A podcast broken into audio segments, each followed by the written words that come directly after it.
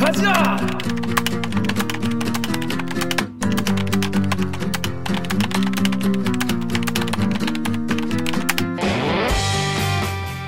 듣다 보면 빠개치고 보다 보면 목이 막히고 사이다 안주는 본격 고구마 섭취 방송 댓글 읽어주는 기자들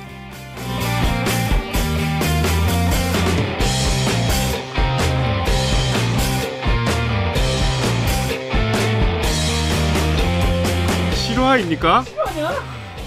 저비용 고퀄리티를 추구하는 사내수공업 방송입니다. KBS 기사인 누르꾼 여러분들이 댓글로 남겨주신 분노, 질책 그리고 응원 모두 다 드리겠습니다. 저는 반갑습니다. 댓글 읽어주는 기자를 지낸 김기아 기자 녹음을 방송 보시다가 들으시다가 이 방송 얘네 그래도 이 정도면 그래도 그나마 괜찮다 재밌다 들을만하다 싶으시면은 구독과 좋아요 버튼 한 번만 눌러주시면 감사하겠습니다. 자 오늘 기자가 둘이 없어요.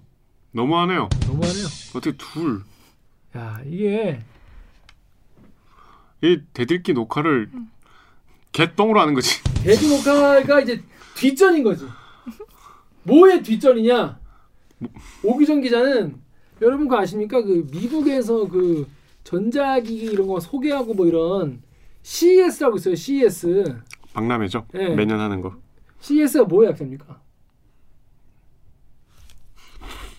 아무튼 있어요. 그래서 그거 이제 원래 예전에는 그 경제부 기자들이 서로 이제 그거 미국에서 하거든요. 어. 라스베가스에서 할 거로 그 아마 LA인가 라스베가스인가 거기서 해. 가지고 라스베가스. 라스베가스에서 해.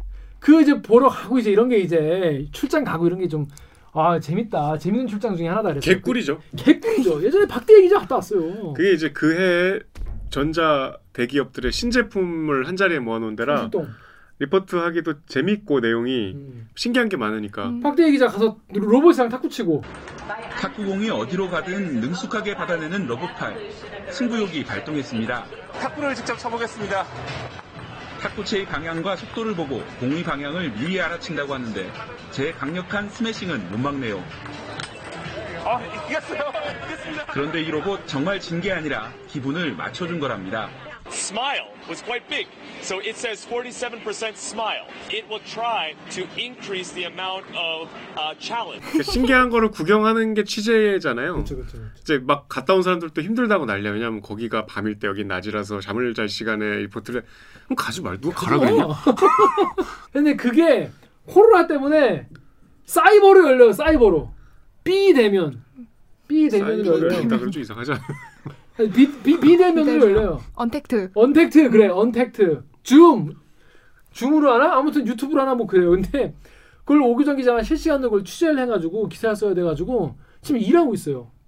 그 지금 시간이 이제 시- 개막하는 시간인가 봐. 음. CS가. 뻥 아니겠지?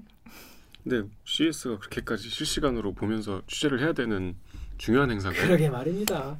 아무튼 그래서 오규정 기자 오늘 녹화에 참석을 못하게 됐습니다 강병수는 뭐하냐 강병수는 또 무슨 탐사 세상을 들었다 놨다 어, 뒤흔들겠다. 기운들 또 한 번 흔들어 놓겠다.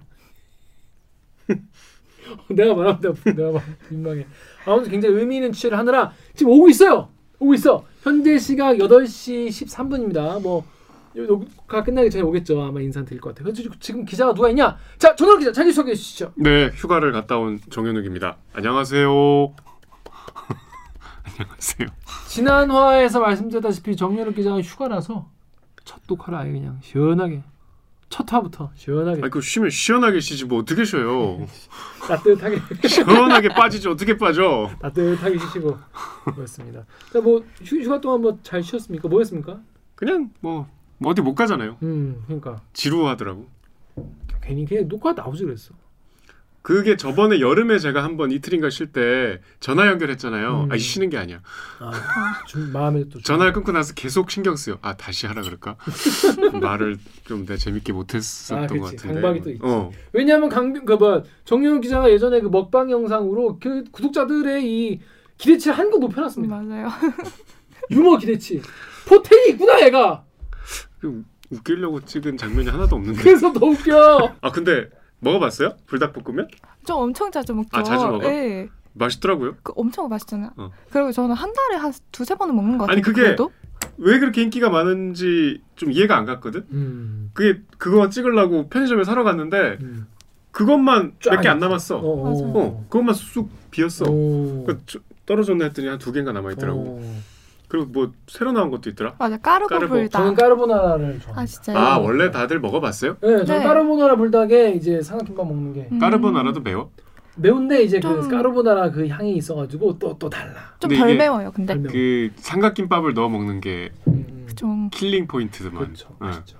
그 특히 이제 햄이 들어가야 돼. 음. 음, 참치 들어가도 맛있어요. 참치는 난 따로 먹었는데 나중에 네. 먹은 게 그 참치 마요였는데 음, 고기에는 좀 햄이 잘. 하여튼 뭐 뭐든 간에 음, 그 넣어서 먹으니까 또 호환이 잘 되더라고. 음. 주변에서 잘 재밌었다고 하는 거야 주변 사람들은 반응 어땠어요 주변에서?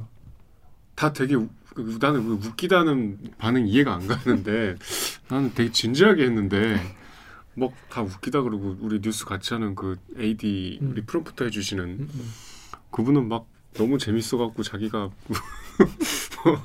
뭐, 뭐 나가서 뭐 불닭볶음면 사왔다 그러고 그런 분들이 많더라고.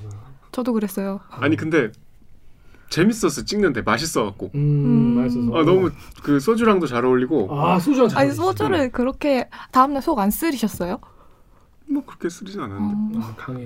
아, 진짜. 그러니까 왜 예전에 왜 우리가 그 닭발 네. 매운 닭발 먹을 때 매워서 소주 소주 먹고 안주 먹으려고 닭발 먹고 매워서 또 소주 마시고 왜냐면 속이 그냥 아니 근데 거지. 매운데 그렇게까지 막 맵진 않고 그지 그지. 음. 아 맵다 이러고 먹을 정도 음. 아주 매우면 아예 입에 못 넣잖아요 음. 막 먹으면서 신경질 나잖아 음. 근데 그렇진 않고 아, 소주랑 아주 잘 어울리던데 소주랑 아주 잘 음. 어울리는 불닭볶음면. 오, 강하세요. 많은 구독자분들이 굉장히 만족하셨습니다. 아 근데 저는 다른 멤버들 먹방을 사실 기대했는데 음, 음, 아, 너무 재미없더라 음. 전 약간 이번에 컨셉 자체가 약간 아니 그 비겁한 표현 아니 재미가 없는데 무슨 뭐 이유가 어딨어. 아니 우리 엄마도 돌렸대 보다가. 주절주절 얘기하는 게그 컨셉이어가지고. 그리고 강병수는 너무 맛없게 먹더라. 황명수 지금 왔는데 아 얘가 뭐뭐 음식이 안 보여. 맞아 음식이 안 이거 보여. 기분 나 나도 처음 해봤지만 그 이렇게 보면 먹고 싶게 먹어야 될 거 아니야. 근데 그리고 신경 안 쓰고 원래 그렇게 먹잖아. 아니 아니 지금 나는 뭐 어떻게 먹었는지 난 모르겠고 강병수 기자 먹을 때 보니까 일단 이 탕수육은 비주얼이 중요하잖아요. 지, 자기가 뭐 찍먹풍 이게 막 궁- 궁금하지도 않은 얘기를 그거 내가 다 잘랐잖아. 편집한 거야. 이게. 아그 앞에 더 많았어요? 찍먹과 부먹에 한참 대한? 얘기해. 아. 그때 보다 말하는데 이렇게 탕수육만 먹고 끝났어요? 오. 네. 아 짜장면에 싸 먹어야지 그걸. 와, 아니 맛있게 먹으려면 배, 짜장면 싸워. 배불러도 와 진짜 먹방 유튜버 같으셨어요 방금. 아니, 먹, 그러니까 그 먹다가 중단을 하더라도 맛있게 먹어야 될 거 아니야. 그쵸 그쵸 그쵸 그쵸. 근데 일단 너무 깨작깨작거려. 아 깨져. 네. 맞아 맞아 맞아. 아막 보면서 어. 말씩 먹어라 했지 막아 짜장면에 이거 이렇게 말아서. 오, 그거 원래 그렇게 심- 안 먹어요? 신박하다. 그니까요. 그렇게 아니 그렇게 먹어야 좀 되게 푸짐하고 맛있어 보이잖아요. 오. 음. 신기해 아. 신기해. 너무 알겠습니다. 실망스러웠어. 자 그렇습니다. 아무튼 네. 자 강병수 기자 자기 소개해 주시죠. 빨리 들어와서. 아니 카톡 부사. 먹방 후기 시간에 맞추기 아, 오늘도 자체가 빨리 앉아 빨리 앉아 빨리 앉아. 지금 시간을 끈 거 아니야. 아 너무 힘들어. 자 자기 소개해 주시죠. 안녕 안녕하세요. 또 곰. 곰. 에? 아 그치. 이제 아예 대놓고 그냥 막 입는 거야. 아니. 이제는 이제는 숨기려 하지도 않아. 이제는 부끄러워하지도 않고 아니, 그냥 막 이거를 입는 거야 대놓고. 좋아하는 분들이 있어요. 일어나라. 한 줌도 안 되는. 일어나라. 일어나라 폴로베어. 어, 그렇습니다. 한 줌도 안 되는 폴로베어 팬들에게 탕수육 좀 맛있게 먹지. 탕수육을 맛있게 탕수육 바삭바삭한 ASMR? 탕수육만 먹는 사람은 없잖아. 뭐 만두를 같이 먹는다든 그거만 시켰어? 그것만 그것만 사온 거지. 직접 아, 가가지고. 너무 실망스럽네. 왜 내렸습니까 오늘? 아 오늘 열심히 취재하다가 뭔, 오늘 뭔 취했습니까? 아 제가 요새 그 경비원 분들의 노동 조건과 관련해 가지고 취재를 하고 있거든요. 3월 말에 내보낼 계획으로. 자 정상가 자기 소개해 주십시오. 아, 안녕하세요 작가 정혜주입니다. 네, 정상가 잘 지냈습니까 한동안? 아, 저요? 뭐 했습니까? 어, 저요? 저번 저번 주에 아 사- 어제 사랑니 뺀 것밖에 없어요. 어, 사랑니. 네, 사랑니 사랑니. 뽑으면 큰일이지. 크 큰일이죠. 큰 네. 근황이죠. 네. 아 사랑이 뽑았어? 네 뽑았어요. 근데 발음을 잘하네.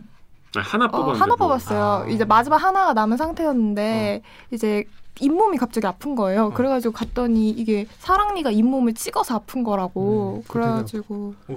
어제 뽑았어요. 썩어서 뽑은 거 아니에요? 어, 아니요. 사랑니 안 썩었어요. 딴 데가 썩었어요. 근데 어, 하여튼 뭐 사랑니를 뽑고 온 정혜주 작가였습니다. 사랑이 원래 다 뽑았나? 나 하나 남았어 지금. 남았어? 네. 전 다 뽑았어요. 다 뽑았어? 네. 네. 선배 저희- 나도 다 뽑. 그러니까 나는 앞에 두, 밑에 두 개 썩어갖고 아, 거울 아 맞는데 뭐가 까만 게 그냥 김낀 줄 알았어. 까매질 정도면 엄청 어, 썩은 거 아니에요? 내가 봐도 아 이거 썩었구나. 자기 발로 치과 가기 봐도. 쉽지 않잖아요. 어, 이건 이건 이건 지체할 수 없다. 내 발로 가서 네 발로 치과하기 진짜 쉽지 않은데. 어. 누가 가라고 하지 않았는데 그러니까 선생님 큰일 난 것 같습니다. 이게 제 눈에도 보입니다. 왜 이제서야 오셨습니까?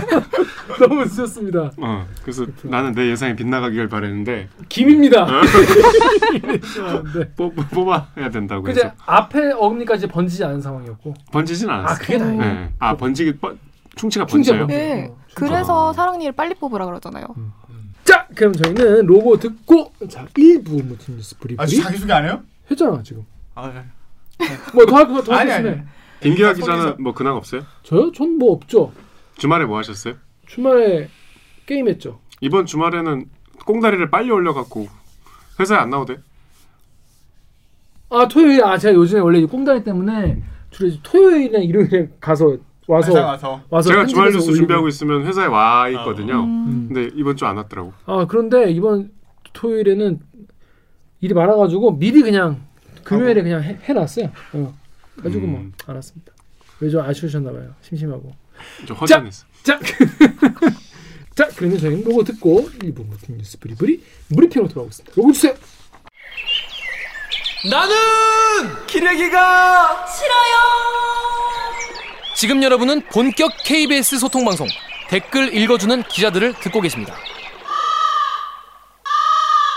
음, 아, 예. 오늘도 대들기 보러 왔. 뭔가 이거 재밌게 읽으셔야죠. 그러니까 오늘도 살려줘요 선배. 대들기 보러 왔구나. 2021년에는 더 알찬 대들기 될 테니 구독 좋아요 버튼 한 번만 눌러주세요. 아 그러면 근황은 역시 우리 손상훈 기자 근황이 지난주에 핫했죠. 아니 꽁다리 영상이 3만 뷰가 넘었어. 그게, 그게 그, 그 근황입니까 그게? 본편보다 훨씬니까. 근데 3년을 진짜 끌었는데 그 근황입니까? 그 근황은 아니죠. 정말 깜짝 에이 놀랐어요. 진짜 진짜. 아직까지도 약간의 진짜 배신감이 배신감에. 치를 떨었다. 이그 12월 31일에 그렇죠.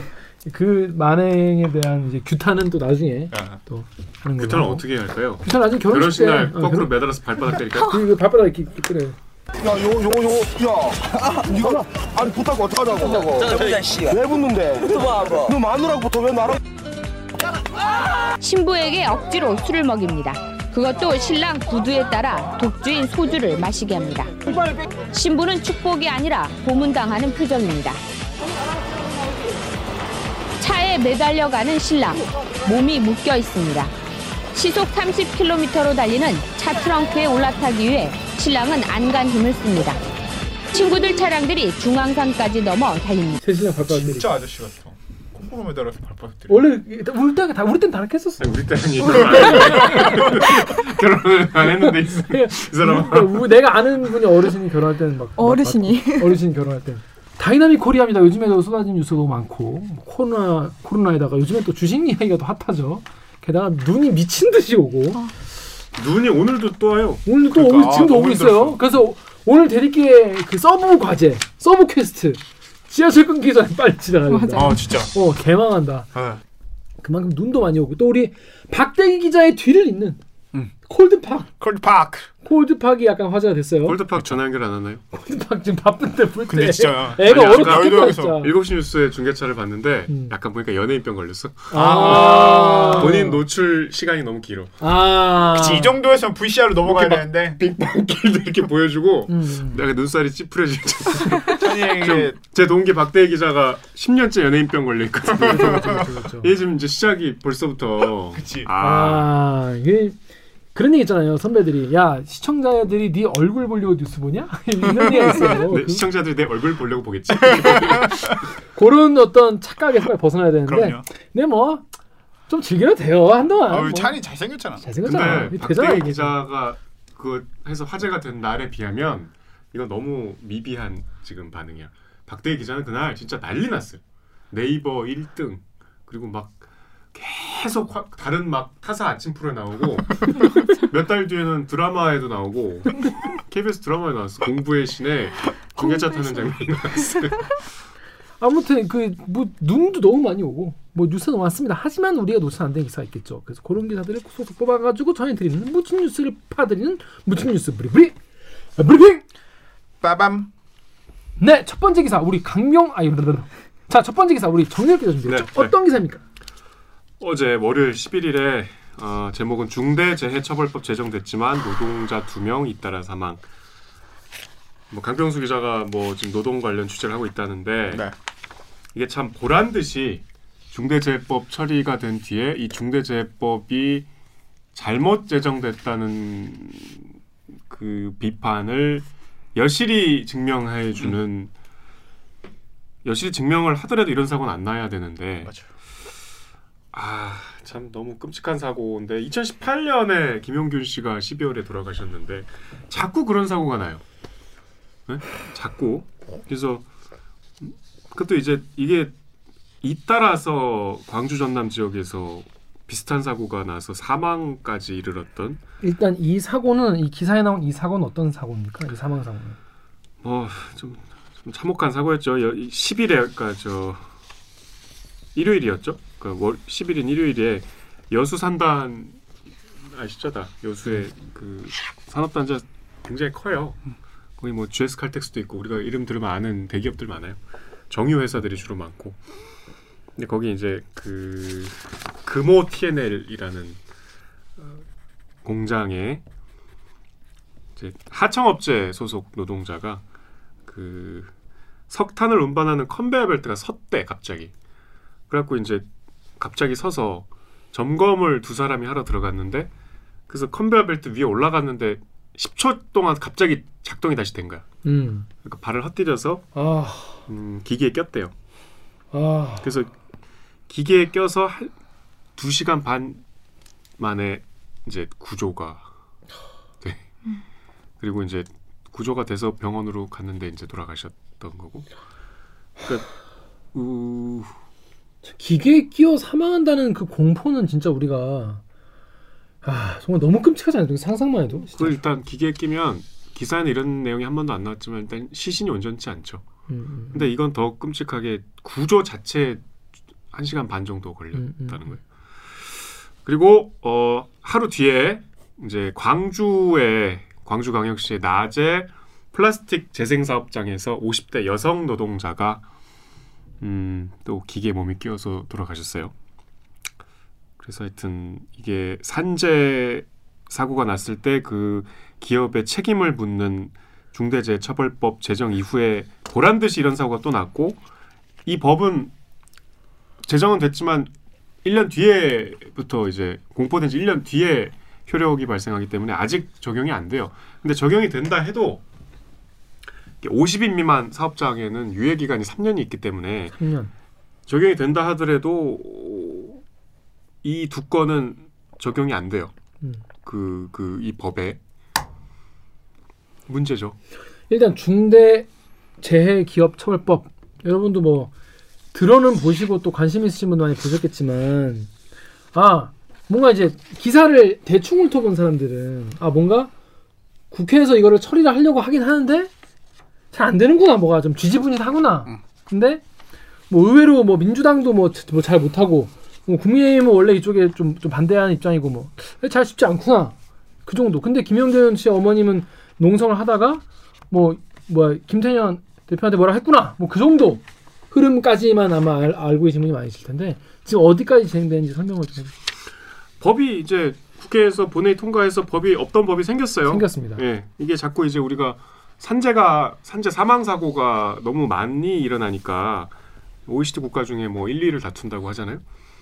그래서 이제 이게 그 산재라는 거는 사업장에서 사고로 작업 중에 사고로 돌아가시는 분들이 계속 나온다는 건데 뭐 김용균 씨가 대표적이었죠.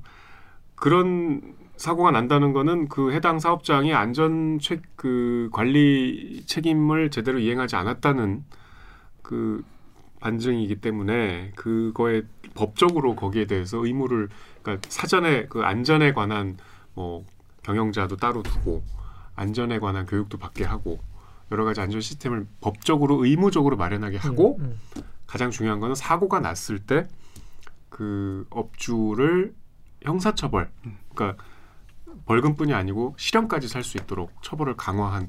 그러니까 기존에는 산업안전보건법이라고 있었지만 아예 이제 어, 새로운 법을 만들어서 처벌을 실효적으로 할 수 있게 한 건데 이게 이제 내용이 애초에 김용균 씨 어머니 같은 분들 이 요구했던 거에서 크게 후퇴했기 때문에 그렇죠. 법이 제정된 뒤에도 많은 비판이 있죠. 이게 어떤 면이 가장 후퇴를 해서 비판을 받고 있는지 한번 좀 말씀을 해주시죠. 이게 안 그래도 기업들 또 이제 경제지들 이런 쪽에서는 이것 때문에 기업 활동이 위축된다. 아, 그- 되게 극명하게 갈리죠. 어. 아니 그 기사 제목이 기업 옥죄는 뭐 중개재해기업법이야. 음. 기업을 옥죄다는 거예요. 근데 기업의 어떤 기업이 사람의 목숨을 돈보다 이제 우선시하는 게 되게 당연한 거잖아요. 근데 그러지 않아왔기 때문에 그거에 대해서 뭔가 그렇지 못하게 만들려는 처벌까지 시키려는 그런 건데 이거에 대해서 기업을 옥죄다. 기업의 경영 활동을 방해한다, 침해한다 이런 식의 입장인 건데 근데 그런 거를 그냥 풀어줬다가 지금 사람들이 계속 죽고 있는 거 같습니까? 우리나라가 지금 아까 말씀하신 대로 OECD 국가 중에 되게 산재 사망 사고가 많은 나라고 지금 이 케이스뿐이 아니라 1월 1월 초에도 현대차 하청 업체에서 또 철 이제 뭐 스크랩 그 자동차 그 철판 자르고 남은 그, 스- 그 쪼가리들 모은 그 이렇게 정리하는 그 기계에 끼어서 또 50대 남성분이 한번 또 돌아가셨어요 노동자분이.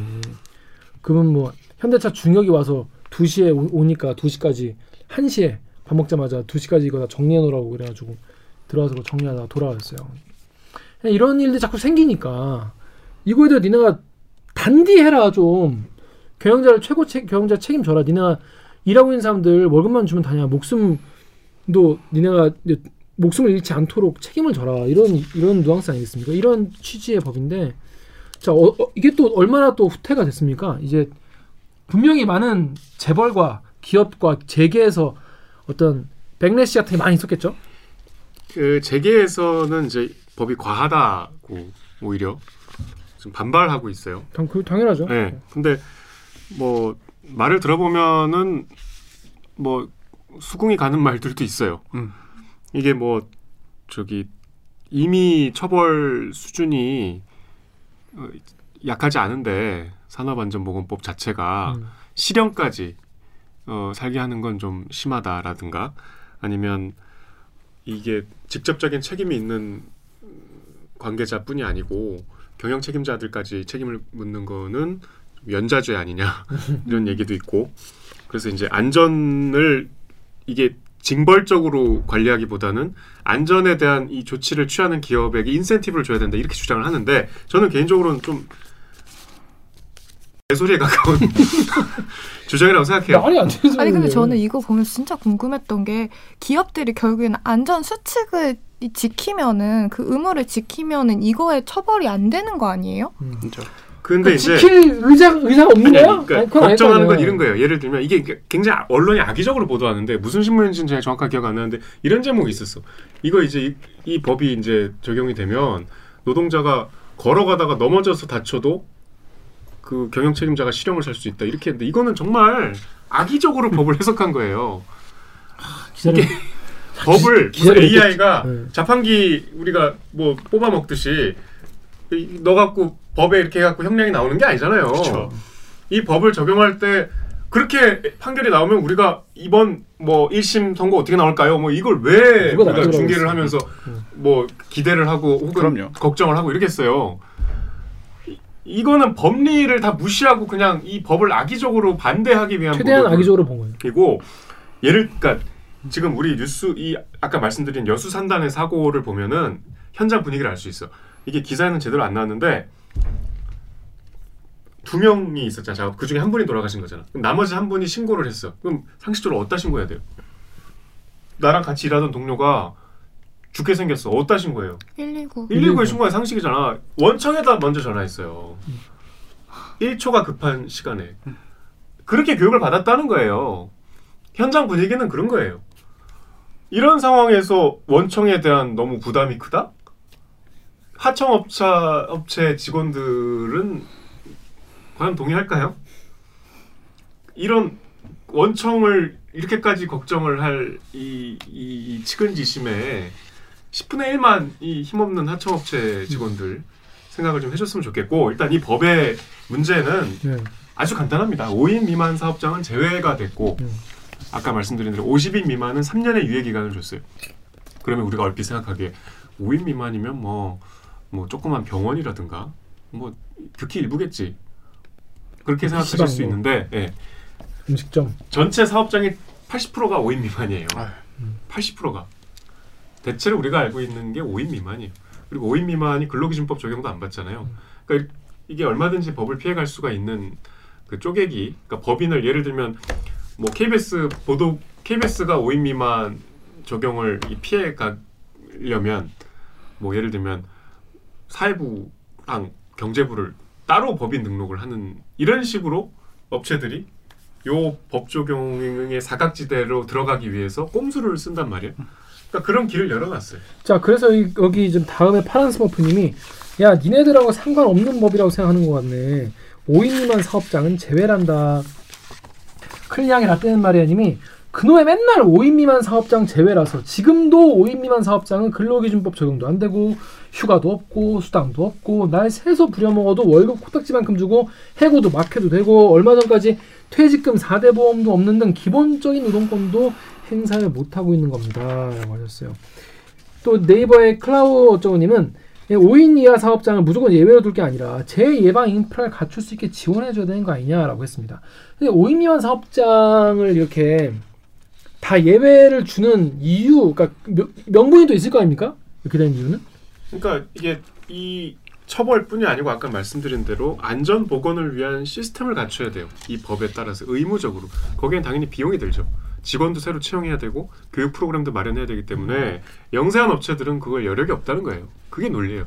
그래서 오늘 얘기한 대로 뭐 지금 민주당이 뭐 지원까지 해주겠다고 하는 거는 그럴 만한 지금 재정적인 여력이 안 돼서 이렇게 안전 어, 시스템을 구축할 수 없는 이제 기업에 대해서 정부가 도와주겠다는 건데 뭐 그거는 이제 기술적으로 도와줘야죠. 근데 우리가 좀 생각을 달리 해야 될 것 같아요. 순서를, 그러니까 이 우선순위를 좀 다시 그리고 이렇게 위험한 일을 하청업체에 맡기는 게그 지금 자꾸 그 재계에서 제일 지금 이 법을 반대하는 이유가 뭐 일본, 미국, 독일, 영국 이런 나라들이 소위 얘기한 선진국이에 비해서 처벌이 심하다는 거예요. 음. 징역까지 주는 게 세상에 어, 위험의 외주화를 이렇게 주는 나라가 어디 있어요? 우리가 검찰 개혁 얘기할 때 공수처 같은 수사기관이 어딨냐 이러는데 우리나라 검찰 같은 그 수사기관이 어디 있어요 또 마찬가지로 지금 우리가 계속 산재가 나고 그 돌아가시는 분들이 대기업 직원인가요? 우리 대기업 직원이라고 사고 나도 된다는 얘기는 절대 아니지만 정말 그 대기업의 그 재력으로 뭔가 구축되는 시스템들 안전에 대한 뭐 여러 가지 우리가 어, 홍보물 같은 것도 접하지만 거기에서 완전히 벗어나 있는 분들이 있거든요. 이 산업안전 개정 그저 저 산재법의 그 그래도 다행인 부분은 5인 미만이 아니 그러니까 그 적용이 안 이 법이 적용을 받는 그 적용을 받지 않더라도 원청 업체가 적용을 받는 기업이면 처벌을 받아요. 음. 그러니까 그 부분은 저는 굉장히 다행이라고 생각하는데 그러니까 쉽게 말해서 현대차의 하청 업체인 경우에는 처벌받는다는 거예요. 그렇죠, 그렇죠. 누가? 현대차가? 현대차가 처벌받죠. 음. 그러니까 법인이 경영 책임자 법인이 그 처벌 대상이고 그다음에 이- 일감을 발주한 원청업체가 법 적용 대상이라면 함께 처벌을 받도록 하기 때문에 그러니까 거기서 대해서 대기업들도 더 반발을 하는 거죠. 음. 그러면 대기업에서 나서서 하청업체 안전까지 신경을 써야죠. 그걸 그렇죠. 이게 좀 반증 아니에요. 안 쓰겠다는 거죠. 위험한 거는 우리 책임이 아니라다는 지금 그 입장을 자기들도 모르게 드러낸 거 아니에요.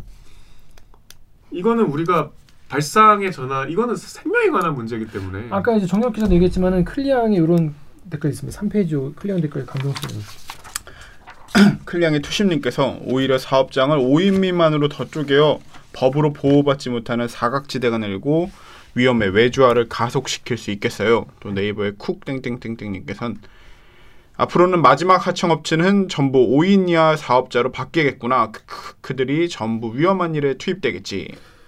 이 뭐 이 사업장 쪽 얘기는 너무 많이 있는 이- 그러니까 지금도. 있잖아요. 늘, 늘, 늘 있는 거예요. 근로기준법. 적용 안 받고 또 제일 최근에는 우리 저 주 52시간 음. 그 피하려고 많이들 그렇게 했죠.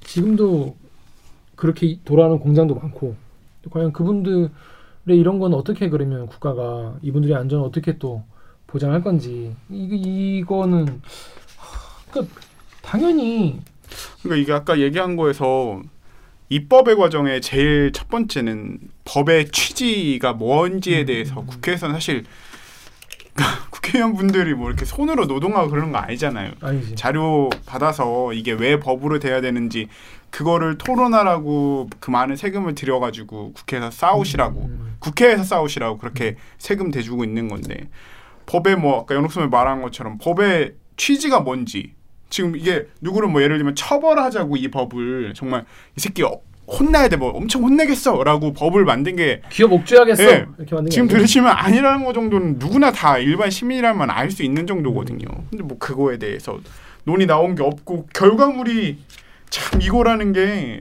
듣다 보니까 더 황당한 것 같아요. 그러니까 저는 네. 처음에는 그러니까 기본적으로 입법의 문제는 법 법 그 김기아 기자도 비슷한 얘기 했었는데 우리가 이제 어떤 법안을 법으로 만드는 과정에서 다양한 이익 단체의 목소리가 뭐 공존하기 때문에 둘 다다 국민이잖아요. 그럼요. 재계도 국민이고 노동계도 국민이잖아요. 그렇죠. 그러니까 이게 약간 취지에서 후퇴하더라도 이게 어, 버- 그 법이 없는 것보다 있는 게 낫다면 양보를 해서 그 법을 제정을 하고 그걸 보완해 나가는 편이 낫다고 생각을 해 왔어요. 예. 지금도 뭐 대체로 그런 생각을 갖고 있지만 이 법은 지금 우리의 사회적 맥락이 있잖아요. 그죠. 2018년 김용균 씨 사망 이후로 불거졌던 구이역 김군 사망 같은 이게 너무 위험한 일들을 힘없는 약자들한테 전가하고 책임은 지지 않는 이 구조에 대한 문제 의식이 사회적인 광범위한 그 반성까지 이어졌잖아요. 그래서 지금 이제 국회로 공이 넘어가서 법이 만들어졌는데 그 2년 넘는 그 우리 사회적인 비용을 거쳐서 정말 소중한 목숨들을 희생해 가면서 온 기회를 너무 좀 취지를 퇴색시킨 것 같아서 음. 이게 5인 미만을 빼면 아까 말씀드린 80%예요. 그리고 3년이나 유예 기간을 둔 거면 이거 그리고 법 내년부터예요. 그럼 4년이네요. 그럼 이거 뭐 지금 당장 뭐 없어요 바뀌는 게. 그럼요. 그 사이에 몇 명이나 죽음 어떻게 책임질 거예요? 음. 아 너무 이건 좀 우리 사람 목숨 갖고는 좀 이러면 안 되잖아요. 그리고 다음 댓글 우리 작가님 읽어주십시오. 다음에 무소부회님이 그동안 산재로 수천 명씩 죽는, 죽는 산업재의 1위 국가인 한국에서 안전 노력과 비용을 잘라서 제 이익 챙기는 회사들에게 더 이상 죽어나가지 않게 안전장치로 회사의 책임을 무겁게 물려고 중대재해법을 만드는데 법을 물렁하게 만들면 법은 뭐하러 만드나요? 법이 엄청 물렁하다는 거예요. 이게 어떤 부분이 좀 문제입니까? 이거? 재계에서는 음. 좀 처벌이 너무 심하다고 네. 계속 얘기하죠. 그러니까 이게 중대산업재해가 발생한 경우에 1년 이상 의 징역, 1년 이상이에요. 그리고 10억 원 이하의 벌금이거든요. 음. 그러니까 중요한 거는 징역형을 부과할 수가 있다는 거기 네. 때문에 이게 법인이나 기관도 50억 원 이하의 벌금형을 받을 수 있거든요.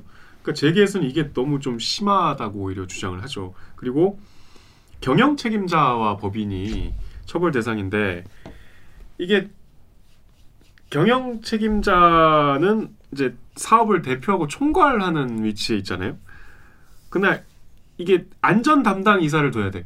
음, 따로. 그러니까 안전 담당 이사가 책임을 질 수도 있어요. 음. 그러면 CEO는 빠져나갈 수 있는 거지. 음, 그러니까 빠져나갈 구멍을 뭐 만들어 준 셈인 거죠. 음. 그러니까 그 아까 뭐 하한선 이것보다도 음.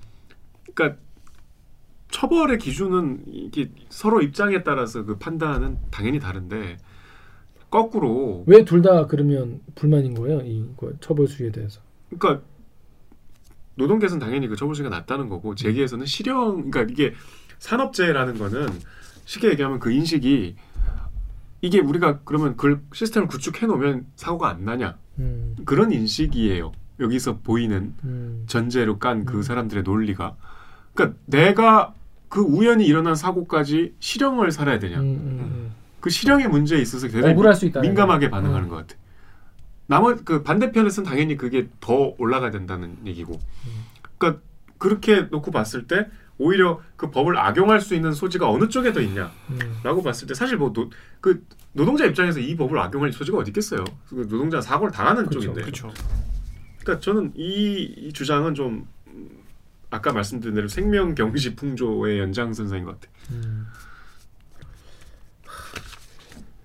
근데 백보 양보해서 백보 양보해서 사실 경영 책임자가 이거에 대해서 내가 시, 그러니까 내가 바로 관리하는 것도 아니고 내가 바로 컨트롤할 수 있는 게 아니고 내 나도 누군가를 이제 시켜가지고 해야 되는 거잖아요. 안전관리 이사건 책임이건. 근데 얘가 뭘 잘 못해가지고 밑에 애가 사고가 났는데 내가 실형을 산다. 억울하긴 하겠지. 억울하긴 하겠죠. 그 이 마음도 이, 그 무슨 말인지 알겠어요. 무슨 말인지 알겠어. 그러니까 그만큼 안전 관리 책임을 철저하게 이행을 하면 그럼요. 이게 기계적으로 법을 적용하지 않잖아요. 내가 진짜 무슨 노동자가 뭐 나, 다, 딴짓하다가 발을 헛디뎌서 다쳤는데 그거를 CEO가 실형을 살겠습니까? 음. 지금 약간 저, 저 공포를 일종의 프레임으로 잡고 음, 저게 사실 그냥 그 문자만 해석하면 또 틀린 말은 아니잖아요. 음, 저렇게 뭐 잘못하면은 원청 책임자 아까 선배 말한 것처럼 내가 직접 관리하지도 않았는데 그로 인해서 음. 내가 실형을 해 그렇게 딱 얘기를 하면은 어 그렇네 그럼 그건 말이 안 되지라고 그치. 충분히 감정적으로 예, 이해가 되지. 예, 딱 생각할 수 있어요 내 일이라고 생각만 해도 근데 말한 것처럼 법이란 거를 우리 사회가 그렇게 한 적이 한 번도 없잖아요. 그러니까 그 예를 들어서 지난 이제 현대차 하청업체 같은 경우에 제가 아까 말씀드렸던 사례 같은 경우에 이, 런 거였어요. 그 스크랩을 청소하는 그 기계가 막 그거를 막 짜부시켜서 네모로 만들어 그, 그 쇠에서 나온 그 쇠 조각을 막 눌러가지고 네모나게 엄청 프레스로 정육면체로 만드는 그런 기계인데 거기에 스크랩을 청소를 빨리 하- 하라고 한 거예요. 근데 그 청소를 하려면은 원래 들어가야 되는 문을 통해서 들어가야 돼. 이 문을 통해 들어가면은 자동으로 기계가 꺼져. 그래서 안전해. 근데 이 노동자분이 이 문을 안 들어가고 옆으로 들어 들어간 거야. 들어가서 이게 기계가 돌아가고 있는데 이걸 치우다가 변을 당하신 거예요.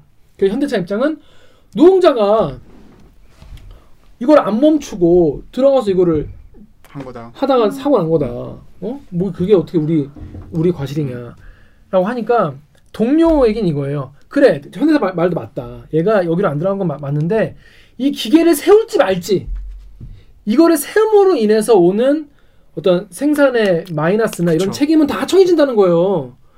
이걸 원청한테 물어보고 세워야 되는데 우리 애가 어떻게 물어보고 이거 세우냐?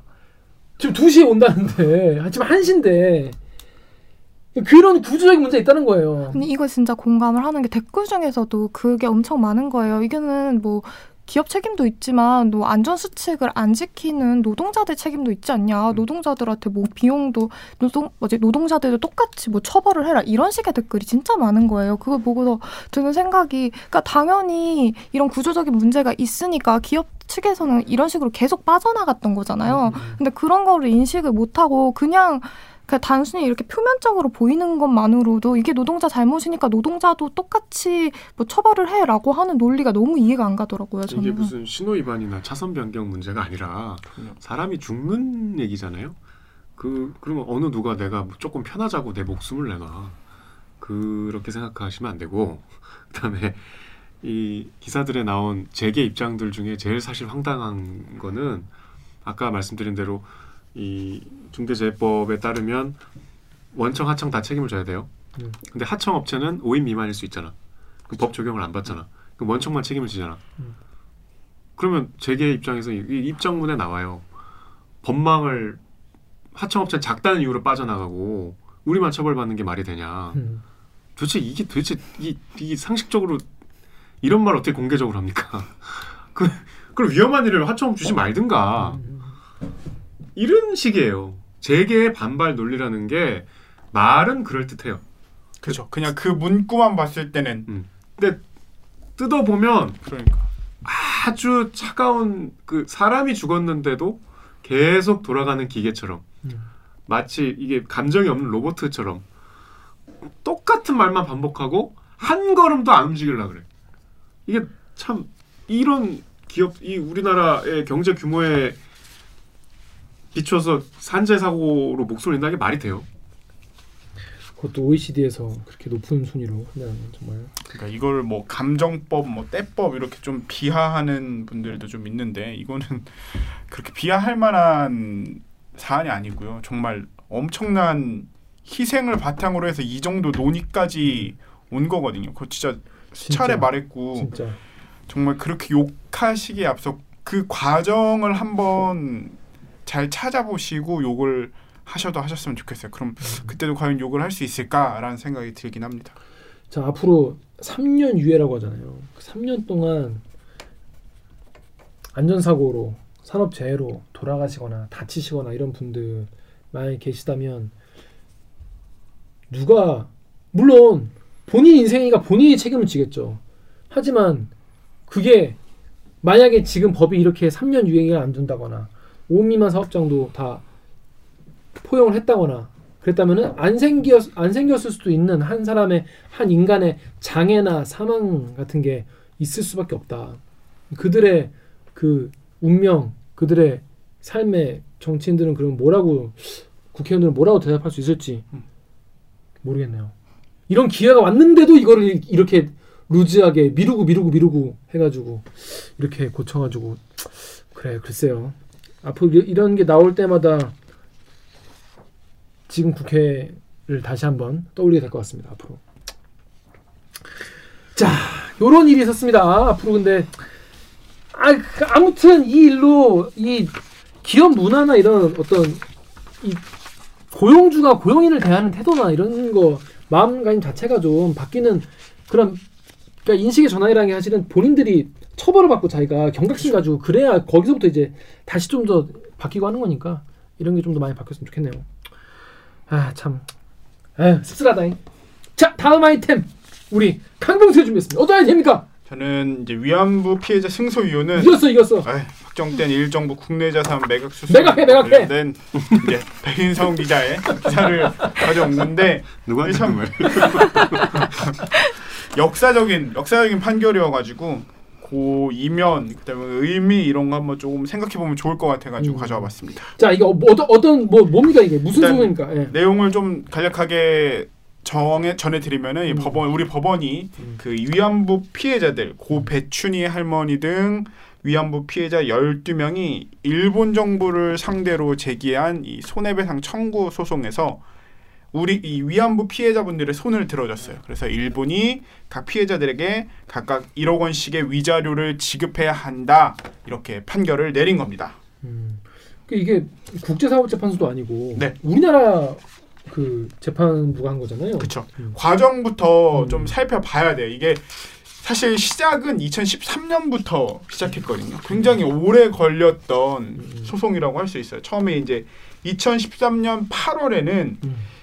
조정 신청을 먼저 냈어요. 이 조정이란 게 뭔가 하면은 서로 그냥 일정 수준에서 이제 합의를 화해를 해- 해라라고 어, 해라. 했던 건데 음. 일본이 아예 응하지 않아. 이 조정차에 음, 음, 음. 그냥 그냥 꺼져라. 예, 어, 어. 좀 쌍스러운 말 쌩까 쌩까. 쌩깐 거예요. 음. 그러니까 이게 2015년 12월에 음. 사건이 이제 정식 재판으로 넘어가기 시작해서 음. 거기서도 또 이제 5년 만에 음. 사건이 내린 이제 이 판결이 나온 거거든요. 음. 왜 그러냐 하면은 일본은 이에 대해서 이 재판이 진행되는 와중에 계속 일관된 입장.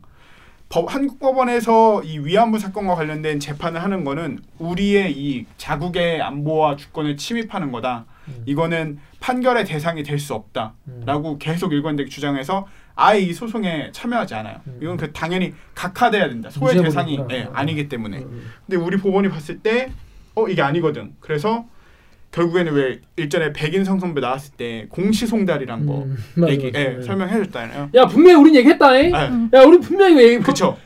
얘기 줬다. 잉? 여기, 어? 여기 썼다. 너 그냥 너 알아서 봤지 봐라. 너 그 해서 안 보면 너 너만 손이다 잉 그쵸. 이거 아닙니까? 해서 지난해 4월에 첫 변론 기일이 열리고 이번에 이제 판결이 내린 거거든요. 그러니까 이 기나긴 기간이 있었잖아요. 여기서 문제가 됐던 게 바로 요 국가 면제 이론이라는 음. 내용이 있어요. 이게 무엇인고 하니 어, 한, 한 정부가 이제 일본 일본 정부의 주권 행위에 대해서는 음. 한국 법원이 판결을 내릴 수가 없다. 왜 일본 정부가 한 일을 한국 법원에서 판결을 하는 라는 게 굉장히 문제가 됐었거든요. 그렇죠. 그러니까 이제 국제사법재판소 같은 게 있는 거잖아요. 그렇죠. 어. 근데 이에 대해서 우리 법원이 음. 사실 이게 되게 민감한 문제일 수 있는데 이에 대해서 우리 법원이 나름의 논리를 갖고 아 이거는 국가 면제 이론 적용되지 않아 왜? 판 그거 배상해 줘야 돼라고 음. 했는데 음. 그왜 그러는 거 하니 음. 이게 일단은 자 이- 그래서 네. 네이버에 RUND 땡땡님이 감정적으로는 통쾌할 수 있지만 일개 법원이 타국 정부를 재판한다는 건 상당히 위험한 일인데 음. 염려스럽네요라고 일본 편의 입장에서 말씀하신 분도 계셨어요. 아니 그러니까 일본 일본 편 입장이니까 이게. 그러니까 저도 약간 아니 그럴 수가 있나 이게 왜냐하면 국, 주, 주권이라는 게 주권국가라는 게 있는데 우리 우리나라 법원에서 일본 유죄 이렇게 할 수가 있냐 말이지. 감정적으로는 역시 유죄지 그렇지만은 사실 우리나라에서 일본 무죄 이러면 안 될 거 아니야. 우리나라 재판부가 뭔가 이게 개운치 않은 느낌이 있는데 그죠. 이게 어떤 의미입니까 이게? 이게 일단 우리 법원의 입장은 결국에는 우리 법원의 입장은 한 국가, 그러니까 일본 정부의 불법 행위에 대해서는 이 국제 주권 이론이 면제부가 될 수 없다는 거예요. 그래서 이 재판부의 워딩을 조금 더 자세히 살펴보면 이렇게 썼거든요. 어, 일본군 위안부 제도 운영은 일본 제국에 의해 계획적이고 조직적으로 광범위하게 자, 자행된 반인도적 범죄 행위이고 또 당시 일본 제국에 의해 불법 정령 중이었던 한반도 내에서 우리 국민인 원고들에 대해 자행된 것이기 때문에 비록 이 사건 행위가 국가의 주권적 행위라고 할지라도 국가 면제를 적용할 수 없다 음. 이렇게 판단을 내린 거예요. 음. 그러니까 이게 재판부가 이 사안에 대해서 어떤 국가법, 그러니까 국제법의 영역이 있고 그거를 상회한 어떤 이제 인도적인 이 상황을 어떤 이 전쟁 범죄라는 점을 다 고려해 봤을 때 우리 국민 위안부 분들이 본 피해가 훨씬 더 크다 이렇게 판단을 한 건 거죠. 음. 보니까 일본 그 요 다음에 이런 댓글 다음 댓글 우리 가, 어, 정혁 기자 좀 읽어주십시오. 6페이지 위에 있는. 거. 다음에 바다 선인장님이 일본 최고 재판소는 모든 사안이 주권 면제에 해당하지 않는다고 못 받고 파키스탄 정부의 패소 판결을 내린 바 있다. 전시 성노예 동원이 합법적 주권 행사가 될 수 없다는 것은 국제사회 절대 규범이다. 따라서 최근 위안부 관련 소송 판결 결과에 대해 국제법 위반이란 반응은 전형적인 자가당착이다. 그 2006년에 일본 연합뉴스 기사 있어요. 일본 대법원이 민사 재판권이 외국 정부에도 미친다라고 자기들 판결했어. 자기들이 이게 이제 파키스탄의 무슨 뭐 무역 이제 관련된 이야기인데 파키 일본 무역 회사가 파키스탄 정부를 상대로 대기한 물품 대금 지급 청구 소송. 그러니까 파키스탄 정부를 대리한 기업이 있었는데 얘네는 돈못 받았다는 거야. 일본 기업이. 그러니까 돈 내놔. 음. 그 파키스탄 정부를 대리한 정부니까 태- 파키스탄 정부를 상대로 걸었어요. 이거에 대해서 일본 최고 재판소가 어, 유죄. 그래서 외국 주권 국가에도 미친다라고 자기들이 판결했어요. 그리고. 재판부가 일본 정부를 직접적으로 비판하는 부분도 있거든요. 음, 이게 내용을 조금 살펴보면 네. 이렇게 썼어요. 국가 면제 이론은 주권 국가를 존중하고 함부로 타국의 재판권에 복종하지 않도록 하는 의미를 가지는 것이지 이 절대 규범 그러니까 국제 강행 규범을 위반해 타국의 개인에게 큰 손해를 입은 입힌 국가가 국가 면제 이론 뒤에 숨어서 음. 배상과 보상을 회피할 수 있도록 기회를 주기 위해 형성된 것은 아니다 음. 이렇게 이야기를 한 거예요. 그 본래 취지랑 다른 거잖아요, 진짜. 그렇죠. 이. 국가 주- 이 이제 국가 면제 이론이라는 게 국제법에서 통용되는 이유를 일본 니네 한번 똑바로 생각해 봐라. 음. 이거 니네가 이 전쟁 범죄 같은 반인도적 행위 저지르고 그 뒤에 숨어서 사용할 수 있는 그런 방패막이가 아닌 거다라고 음. 이야기를 했고 이거는 사실 일본 대법원도 비슷하게 판단을 하겠죠. 이런 비슷한 문제에 대해서는 또뭐 이거에 대해서 아까 같은 댓글이 달리셔가지고 네. 이 스가 총리 지금 그 대내외적으로 일본 지금 분위기가 굉장히 안 좋거든요. 그렇죠. 지금 올림픽도 그렇고, 올림픽 또 못할 생겼죠. 예, 코로나도 그렇고 굉장히 지금 막 굉장히 지금 짜증 날 거야 지금. 굉장히 지금 짜증 난 상태예요. 짜증 난 상태. 짜증 나는데 뺨을 한 대 후려쳐. 또또 때리는 거지. 아이 갈다지 말라고 막 이런 느낌일 거야 지금 일본 정부는. 그래서 일본 정부 판결 그 어, 어떻게 좀 대응했습니까 이거에 대해서? 일단은 일본 정부는 무조건 이 판결에 대해서는 완전 이런 판결을 받아들일 수 없다 유감이다 이렇게 이야기를 하고 있는 입장인 거고 아마 이 판결 자체는 이 1심 판결만 나왔지만 일본 정부가 이 재판에 아예 참여하지 않았기 때문에 항소도 안 할 것이고 음. 확정은 될 거예요. 그러면 요걸 이 내용을 갖다가 ICJ 국제사법재판소에 갖고 이 문제를 상정해가지고 국제법적인 논의에서 한번 그럼 이게 맞는 건지 다퉈보자 이런 식으로 갈 거다라고 지금 사람들이 예상을 하고 있고요. 음. 한편으로 이제 외교적인 관계에 있어가지고는 굉장히 크게 반발하면서 뭐 주일 대사를 초치하기도 했고 뭐 이 사안에 대해서 그냥 우리는 받아들일 수 없다. 니네 니네가 그냥 한 판결이지 이게 왜 우리 재산 우리 보고 왜 돈 갚아라 하는 거냐 유감이다 이렇게 하는 게 일본 정부의 입장이죠. 작가님, 매각해야겠네. 네? 매각해야겠네 그럼. 일단 자자자자 어. 우리 작가님 여기 여기 댓글 네이버 댓글 네. 네이버에 DHWH님이 응 일본이 항소할 생각이 없다는 것은 지들이 찔리는 것이 있고 국제적으로 자신들이 자신들의 짐승만도 못한 것을 인식하고 국제 소송으로 가겠지. 즉 자신들은 자신들의 잘못은 알지만 세계적으로 이슈화시키기는 싫고 조용히 국제 재판에서 돈을 쓰거나 어두운 그림자를 이용해서 국제 재판에서 이기려고 준비하거나 그러니까 결국 국제재판으로 가야 되는 거죠 이게. 일본이 아마 그렇게 이제 ICJ에 제소를 할 거니까. 그 ICJ라는 게 국제재판소 그러니까 지금 현재 국제법상 국가의 주권을 뛰어넘는 재판소는 존재하지 않잖아요. 그러니까 ICJ란 재판소가 있어도 내가 그 관할권을 인정해야 같이. 그러니까 우리 지금 우리가 무슨 잘못하고 재판 받으면 내가 재판 받기 싫다고 안 받을 수 없잖아. 근데 국가끼리는 그게 가능해요. 그죠 그죠. 그러니까 이게 사실은 뭐 일본 입장에서 얼마든지 피해갈 수 있죠. 일본은 그냥 아막아막막막막 반응하기 싫을 거야 그냥. 일본이 그래? 이- 이- 내가 지금 일본 아, 어, 이런 일본이 이- 그래? 어이 딱딱 이 느낌 아닌가? 딱이 느낌인 것 같은데. 아, 만사가 이런 짜증 나는 거는 거야. 그냥 아막 막 막 막 싫은 거야. 어. 근데 하지만 우리는 할 수 있는 게 있다. 어, 뭘할 수 있습니까? 일단은 제일 먼저 생각해 볼 수 있는 거는 이제 강제 집행 그러니까 일본 정부의 국내 재산들에 대해서 이거를 확인한 다음에 이에 대한 이제 강제 집행을 들어갈 수 있는 방법들이 있는데 이게 사실 쉽진 않아요. 지금 만약에 이 판결이 아직 확정되진 않은 상태니까 확정이 된다면 어떻게 될 거냐에 대한 이야기가 나오고 있어서 그럼 강제 집행이 뭐 가장 유력한 방안이 아니겠냐라는 얘기가 일각에서 흘러 나오고 있는데 이게 쉽지 않은 게 이 외교 관계에 대해서 비엔나 협약이라는 게 있어가지고 음. 어, 공간 지역과 동지역 내에 있는 비품류, 그러니까 기타 재산, 뭐 공간의 수송 수단 이런 거는 강제 집행 대상에서 면제가 되는 거거든요. 그러니까 음.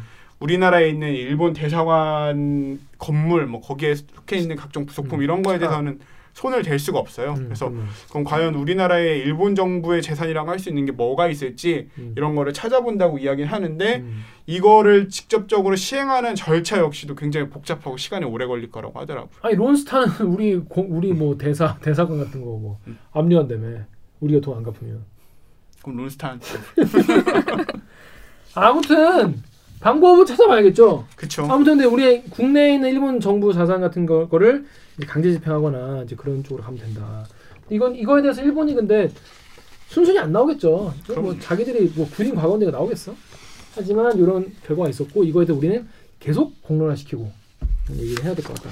이게 여기서 재판부가 하나만 좀 추가로 얘기를 하면은 음. 재판부가 이 이론, 그러니까 국가 면제 이론에 여기가 해당되지 않는다라는 얘기를 하면서 음. 이제 예로 들었던 사건이 음. 이탈리아의 페리니 사건이라는 게 있대요. 음. 이게 페리니 사건이 뭐냐 하면 짧게 얘기를 드리면은 음.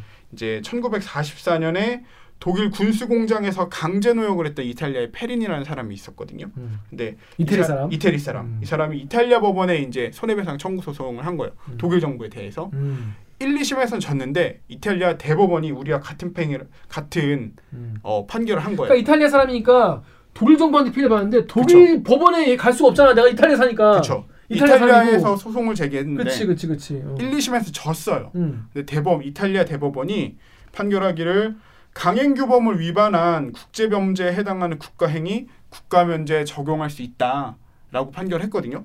아 국가면제 적용할 수 없다. 음. 그러니까 우리랑 같은 논리인 거예요. 음. 근데 이게 ICJ에 이제 독일이 어. ICJ에 제소를 걸었어. 했고 어, 어. 거기서는 ICJ에 대해서는 이제 이탈리아 대법원과 반대되는 판결을 하긴 했어요. 어 그래? 아, 독일 손을 들었다고? 독일 손을 들어준 거죠. 어. 그러니까 현 상태의 국제 관습법화에서는 음.